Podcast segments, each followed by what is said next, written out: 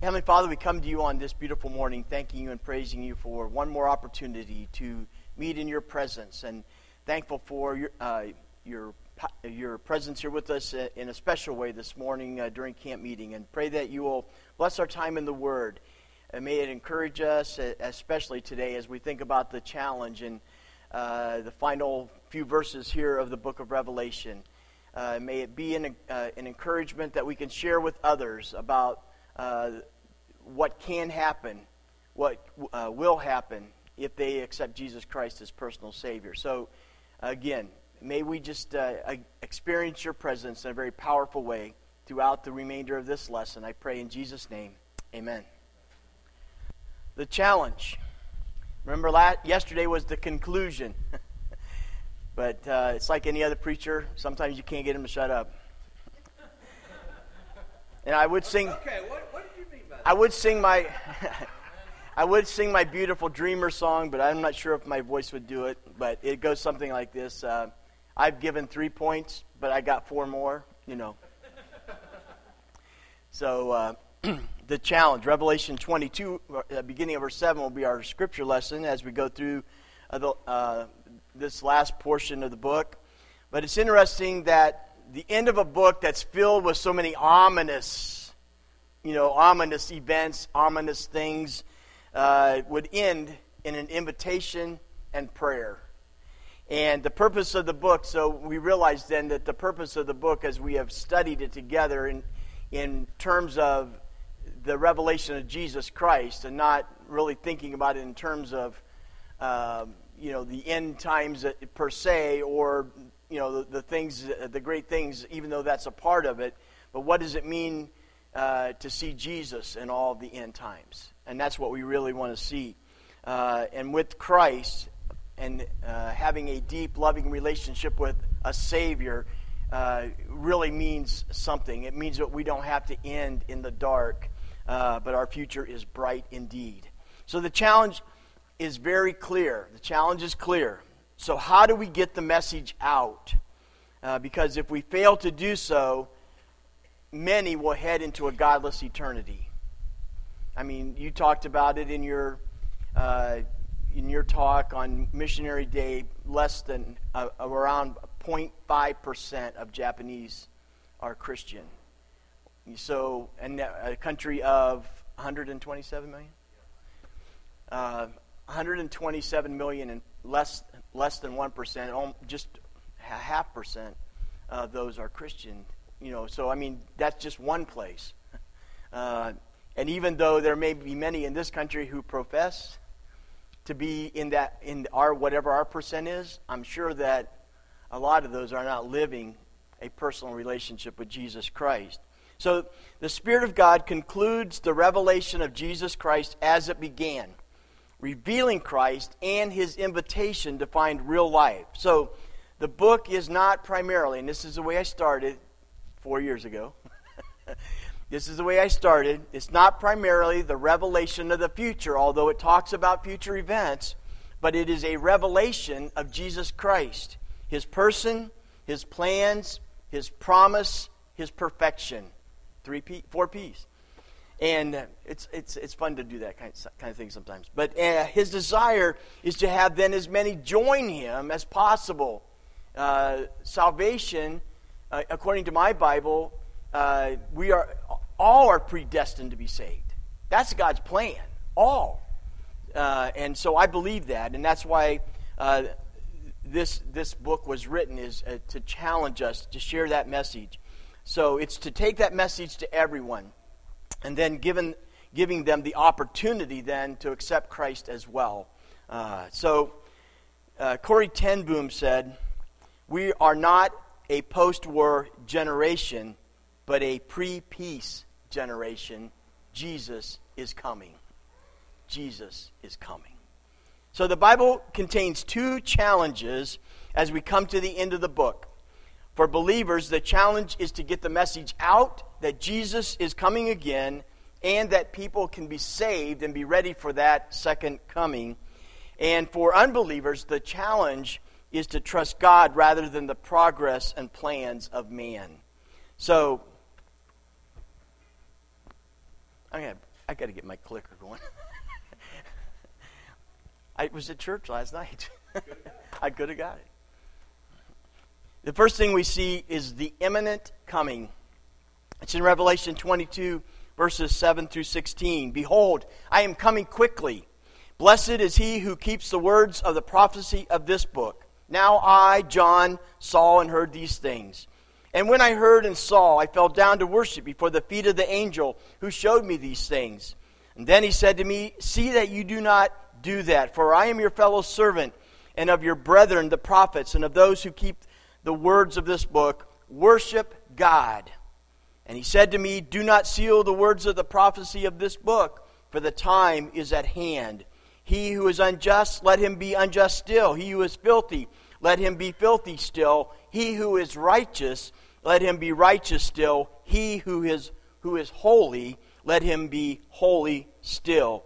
And behold, I am coming quickly, and my reward is with me to give to everyone according to his work.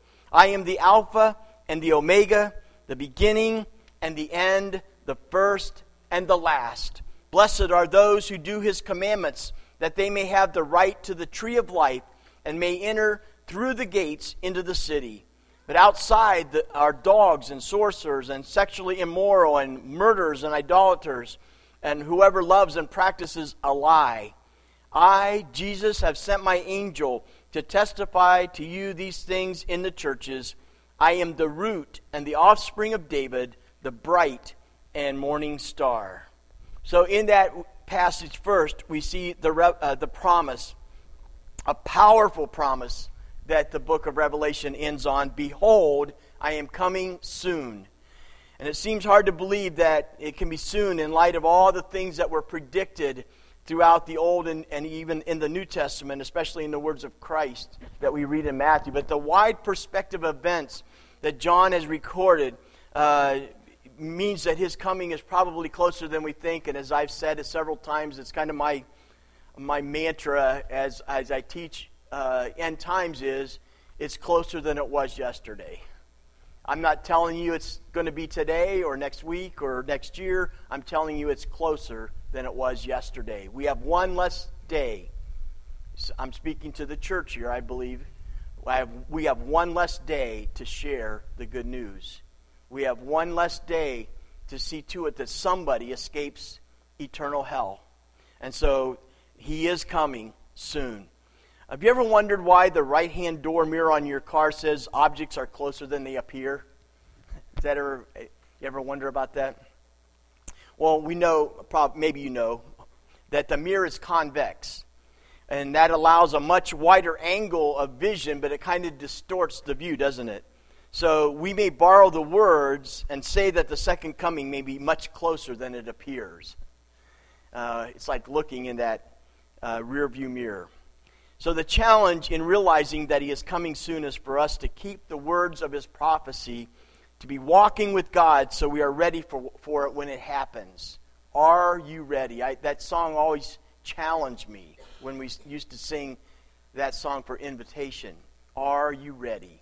Are you ready for the judgment day?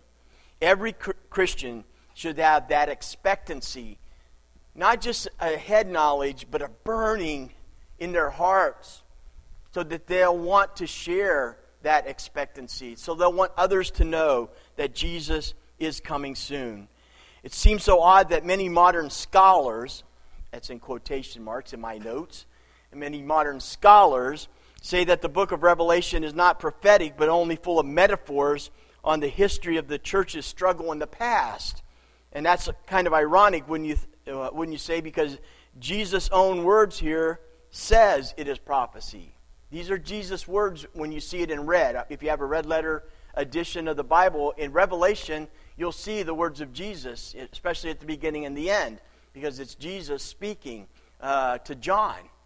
And uh, so we see it in red letters. So these are the words of Christ. Blessed is he who keeps the words of the prophecy in this book. Those are Jesus' words. So he, he says the book is prophetic. And it seems like strange that modern scholars have somehow uh, changed the, the thought process on the purpose and even the words of Christ here. So, why a prophetic book? We, it, so, we are looking forward in faith to a great future, staying faithful in the present, and grateful that our past won't condemn us. So, that's why the prophetic book. It's to help us to stay true to God in these days. The second part of our scripture talks about being prepared. John's reaction here gives us a clear message about worship.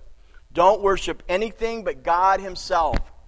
In a world that can draw us away from God to worship so many other things, we don't have to go carve out idols, although I, I see them uh, and it kind of, it always kind of astonishes me.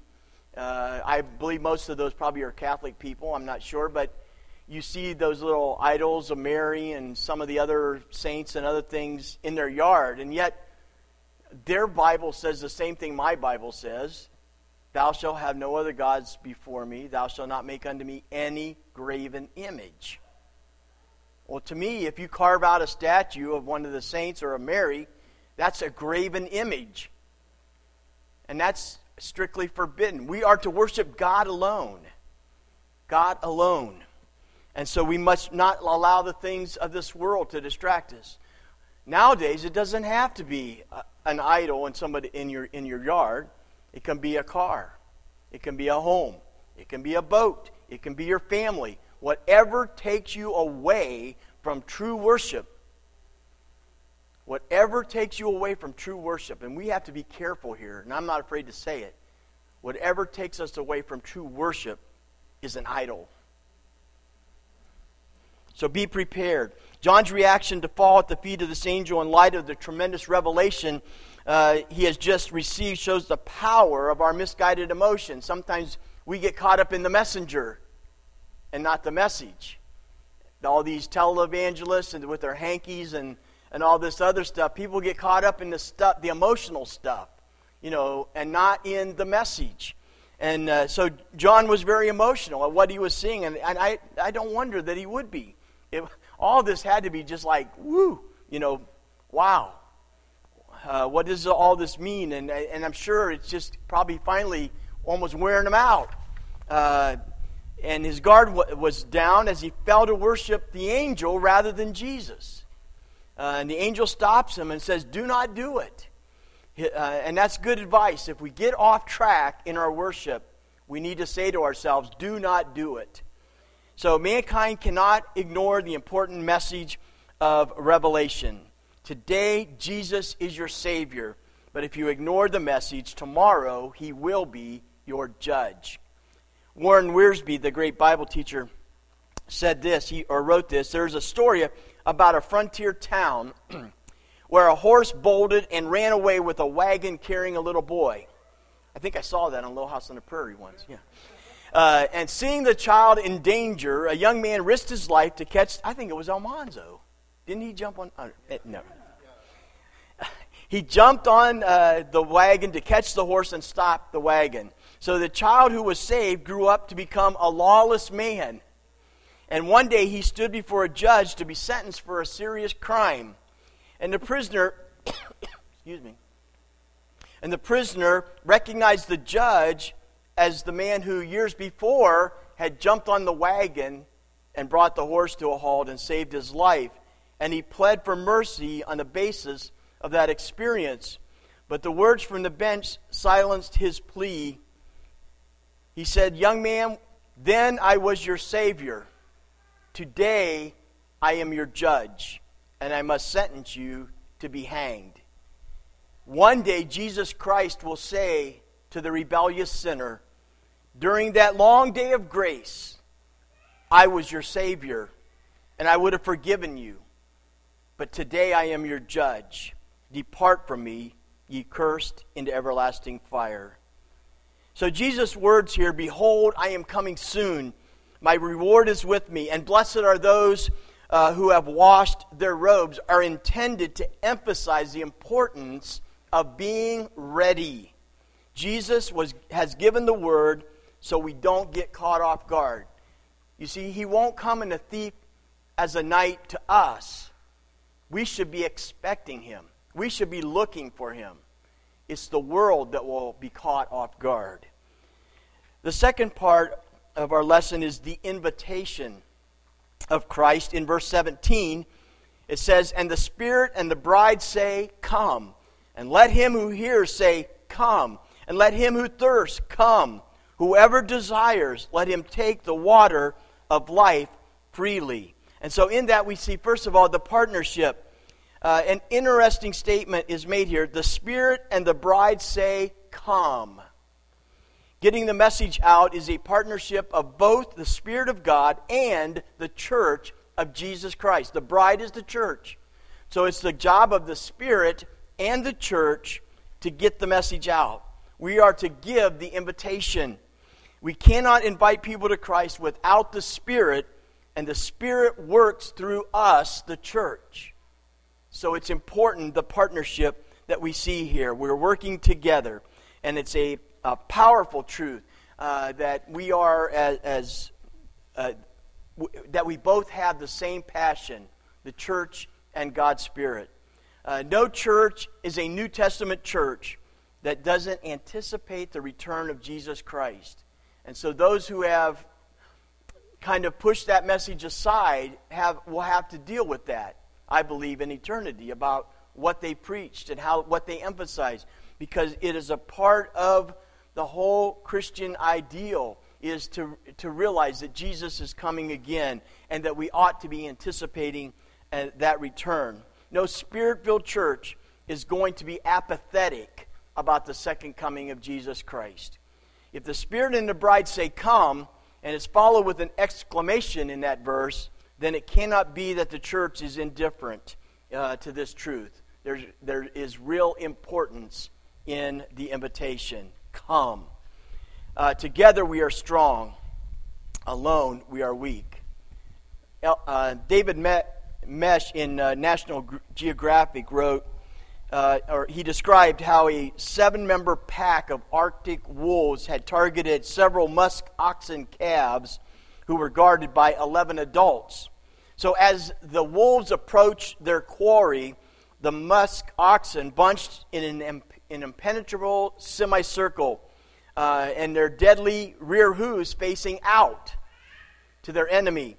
And the calves remained safe during the long standoff from the wolves. But then a single ox broke rank, and the herd scattered then into nervous little groups. A skirmish ensued, and the adults finally fled in panic, leaving the calves to the mercy of the predators. Not a single calf survived. Paul warned the Ephesian elders in Acts 20 that after his departure, wolves would come, not sparing the flock. So wolves continue to attack the church today, but cannot penetrate and destroy when unity, the Spirit and the church working in partnership together, when unity is maintained. When it's when believers break ranks that they provide an easy prey. When they get hung up on the carpet color, you know, the color of the drapes, or whatever other silly thing we get hung up on, those are when we break ranks. And that's when the enemy comes in. Before I became a pastor, for the, for the year, the one year before, I mean, I, I did some pulpit supply before that, but that one year before I became a pastor, I did pulpit supply for, I think it was like 30, 35, 36 weeks. It was a long, almost every week. And uh, much of it was at the church I eventually pastored, so I would teach my Sunday school class. At, at that time, it was First Wesleyan. Teach my Sunday school class and drive over and preach the sermon at the other church. And I told Bob, just keep singing until I get there. Um, but uh, in all those times, in all the various churches I preached in, there was only one time when I felt that the herd had scattered and they weren't protecting their own. Something was going on in that church, and it was bondage to preach. And I've never felt that before. I had never felt that before or never felt it since. In all the times I've ever stood in a pulpit, one time, and I believe it was because of what it says here that, that they had somehow something had gone on, something wasn't right, and they were had scattered the herd, and now something was not right in the church, and that's what will happen if we don't stay together. Uh, I, one more one more illustration, and this isn't in my notes. So, my first Sunday at at the summit now. it's not First Wesleyan anymore, it's the summit. Uh, the, my first Sunday there, after I said I would uh, supply for one year, which was ten and a half years ago, um, the first Sunday, at the close of the service, they've been through a lot. They had gone through three pastors in four years. I was the fourth. And all kinds of crazy things were going on. I didn't even know everything at the time because I hadn't been attending the church, but I found it out at, later on, things I didn't want to know and, and probably wished I'd never heard. But um, that Sunday, God laid on my heart a message uh, about bringing the church back together, coming to, and at the close of it, I said, we're going to make a circle, uh, you know, as big as we, you know, and we ended up going all the way around all the pews and I said, we're going to make a circle and we're going to sing, We Are One in the Bond of Love. You know, that contemporary chorus that we use so frequently today. And uh, I said, We're going to sing, We Are One in the Bond of Love. I said, But we're not, I said, the first time we sing it, I want you to hold hands. I want you to look at the people next to you. I want to, you to look at the people across from you and sing the song, We Are One in the Bond of Love. And we did that. I said, Now I want you to turn around and not look at each other, but look out at the world and sing, We Are One in the Bond of Love. Because the only way the church will stay together is if we look at the world and see the mission field and not look at each other and all of our faults. Because I said, if you look at me, you'll find plenty to gripe about. You won't like my style of preaching. You won't like my mustache. I mean, there's something you won't like, all right? Because that's the way life is. But I said, if we don't look at each other, if we look at the world around us, look at our mission field, it should keep us focused then. But if we hold our hands together, we can do it together. And so I did that that first Sunday when I, when I took over the pastor of the church. We need unity, and we need to maintain that unity in the church. The Holy Spirit, the church, working together. Uh, and we speak and feel the same thing. The Spirit and the bride should have one voice. The Spirit and the bride say, Come. It's an invitation. Come. And the second part of that passage that we should get is the invitation is good for all. Notice how many times the word come is used in that one verse.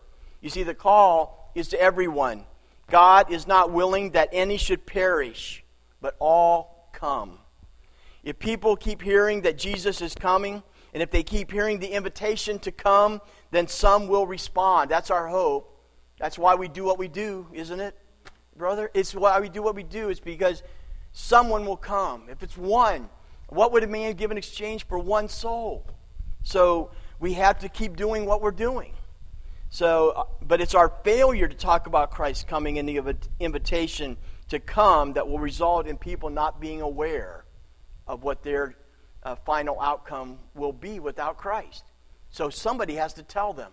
So we keep preaching the message. Take a look around where you're sitting and find five things that have blue in them.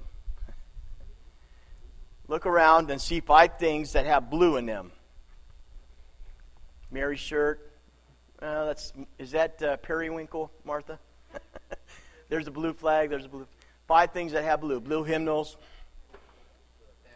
So with a blue mindset, you'll find that blue jumps out at you now. You're going to be looking blue for blue all day a blue book, a blue pillow, perhaps, in your living room, or blue in the painting on the wall. If, if in, in a church setting, we might have seen even more examples of some blue, maybe, but blue. We're going to be thinking blue today, all right? In like fashion, you probably noticed that after you buy a new car, have you ever noticed this? If you buy a new car, you notice that make of car everywhere. I have a 2005 Jeep Liberty, and I still see them all over the place. You know, they're still driving them because they drive forever if you keep if you maintain the things. You know, and, and you keep seeing them everywhere. I, I never, I never really realized uh, what a Dodge Caliber looked like until I bought one. Now they're all over the place. There's more crazier people as, as people as crazy as I am, you know, because I just bought it because they got better gas mileage than my Jeep. I don't know why they bought theirs, but anyway, you'll see that everywhere. That's because people find they find what they're looking for. They find what they're looking for. So we were looking for blue, we found it. We had to you know look around a little, but but we find what we're looking for. So likewise, if we constantly talk about Jesus coming and invite people to come to Christ, they're going to be more likely to think about it. And maybe more than will accept it. So a church that expects Christ's return and speaks about it will tend to have a much more serious approach to evangelizing the lost because they know the future is probably here. A true mindset of Jesus soon coming creates a passion about the lost. And so Jesus throws the net wide, throws the net out wide for whoever can come. Whoever wishes, let him take the free gift. The third point on today's lesson is from verses 18 to 21 as we come to the end of the book, and it's the important challenge. Verse 18 For I testify to everyone who hears the words of the prophecy of this book. If anyone adds to these things, God will add to him the plagues that are written in this book. And if anyone takes away from the words of the book of this prophecy, God shall take away his part from the book of life, from the holy city and from the things that are written in this book. He who testifies to these things says, Surely I am coming quickly. Amen. Even so, Lord, even so, come, Lord Jesus. The grace of our Lord Jesus Christ be with you all. Amen. Amen. Four years. no one is to alter the message, neither add to it or take away from the prophecy of the book. We are to preach it as it is. There are strong warnings here for those that wander, wander from the message. So we have a clear message already. We just need to be faithful in preaching it. So it is critical that we preach the word.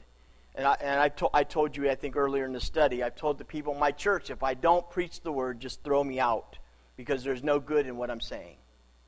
If I'm not in the word, throw me out. We need to be careful as ministers of the word that we're faithful to the word, true to the word.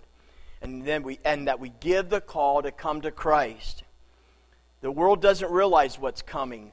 They're looking at other things today as they as they have all down through history. They look at other things and they're not concerned. They're not looking uh, at, at things concerning the end times. So we just need to be faithful.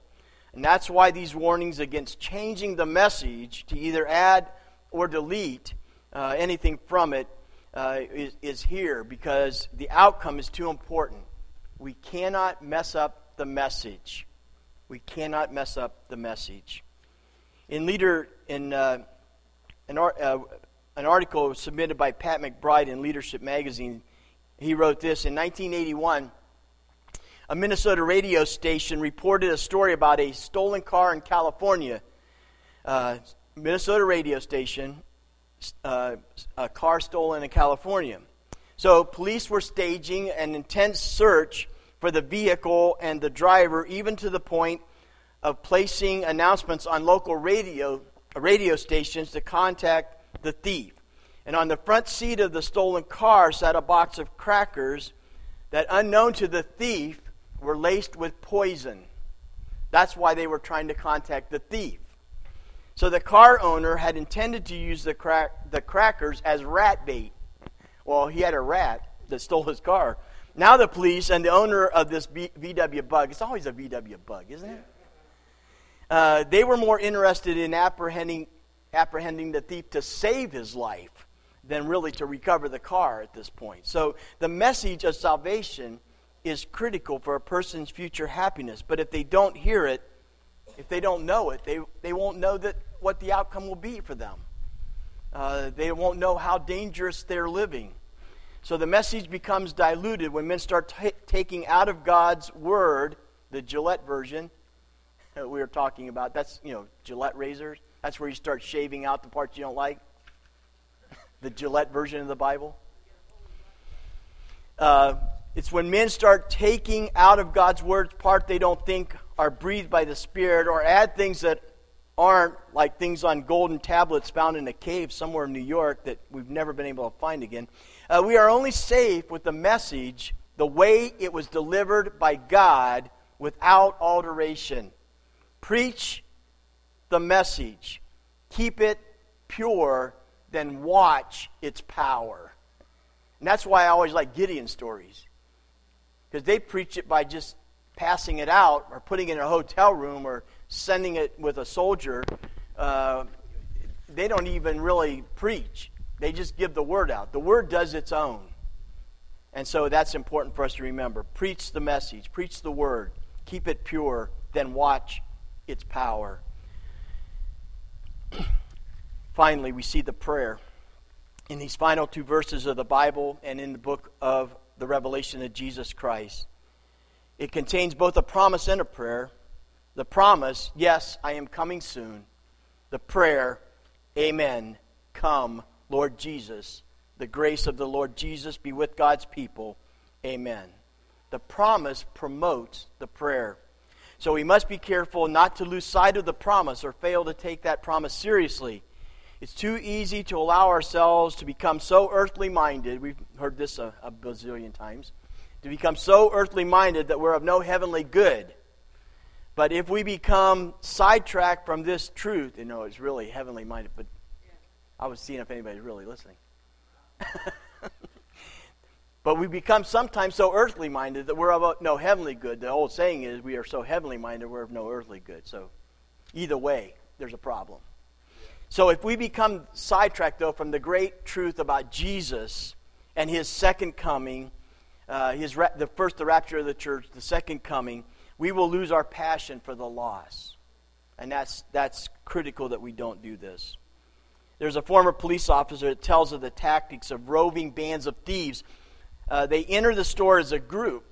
then one or two separate themselves from the group, and the others start a loud commotion, a distraction, in another section of the store. This grabs the attention of the clerks and the customers who go running to see what's going on uh, with the ones creating the distraction and commotion. And as all eyes are turned to the disturbance, the, then these accomplices that, were, that still are part of the other group fill their pockets with merchandise and cash and whatever they can get their hands on uh, and leave before anyone really suspects. I mean, they're out be- because they're, everyone else is watching and trying to figure out what's going on in the other part of the store. Hours, sometimes even days later, the victimized merchant realizes that things are missing, calls the police, but of course, too late. Much like when we got our church broken into, and uh, they said, "Yeah, we we had a few of these. We'll talk. We'll see what happens." And we never heard from the police again. But uh, once once they uh, once they've got it, they've got it, and sometimes you don't even notice it right away. It was like nobody when we had the break in, we knew about the one building because they broke a window to get in. Uh, when they, but when they broke into church, nobody had realized they were in there until I w- went in and I walked by the platform and something's not right. Something's missing. They, there's, we have four microphones for the praise team on the platform. Two were missing and two were there but it just uh, you, it, something wasn't in place. And then I realized they'd broken into the church, and we found the window they knocked out, but uh, it was behind a bush. Uh, so you, you know you don't know it until it's too late. They are, they'd already run off with the merchandise. Too late. Too late. And how often this effective strategy is used by the enemy, the devil. He almost got my grandpa. My grandpa waited till he was on his on virtually on his deathbed before a preacher went and finally he listened to someone after all the years that his family had tried to get him back to Christ, back into the church. Finally there was a preacher that he liked, I guess. I don't know. It wasn't me. It wasn't my dad. It was someone else. But I don't care. Because the enemy had seduced him and had he had gone back into sin, but fortunately fortunately he got back into the fold in, in the last hours. But uh, that's what the, the enemy will do. He will seduce us. He, uh, he, we will pay attention to the distractions while the evil, uh, the, the, his agents, ransack our lives. Uh, and in times when well publicized sins have captured our attention, uh, we do well to check our own moral pockets to see if we have anything left. We need to be careful that we don't allow the enemy to seduce us in these days. We cannot afford distractions from the message and the mission. We have too little time, too little time to waste on distractions. God's grace is the prayer John offers for the saints. Grace, what a wonderful gift. And grace, our grace too, our pianist. you know, God gives grace in various ways, but His grace is a wonderful gift. So while we wait for Christ's return, we exist within that grace. Uh, always like uh, thinking about grace from the very beginning. uh, when before we were even saved, before we even heard the message, what John Wesley called prevenient grace, that preventing grace, uh, and all the way to dying grace, and all the graces in between, all as a gift from God, all is a gift. So we have that as Christians while we wait for his return. The bottom line is this Jesus is coming soon. And all his children pray, Amen. Come, Lord Jesus. Is that our prayer today? Are we ready? You see, the close of the book of Revelation is a fitting challenge to two groups. To believers, the challenge is to hold on, be faithful, re, uh, be faithful to, to reach the lost with the message. And to the unbeliever, it's to find Christ. It's to get in relationship with Him before it's too late. Jesus promised He was coming soon. And to God, and to God who says that 1,000 years to man is but a day to Him, it is very soon until He comes. Are we ready? It could be today. It could be today. Wouldn't it be a great place to leave from? Well, that's really the end. I'm out of pages. I'm tired. well, only three of it actually. I skipped a year. Yeah, with a year off. So, what do you think? Anybody? Any thoughts? Any questions?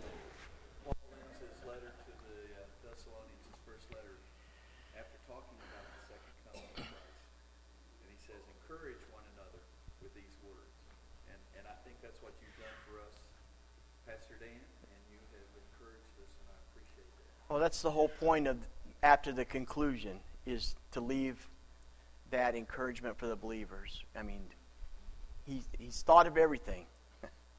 he's thought of everything. So it's a great message to share, great truth to share. We shouldn't be ashamed to do it. All right. Well, thank you. Thanks for for coming today, and have a great Lord's Day get some rest this afternoon and after lunch and get ready for tonight, 6 o'clock, Sunday night. Don't forget, 6 o'clock.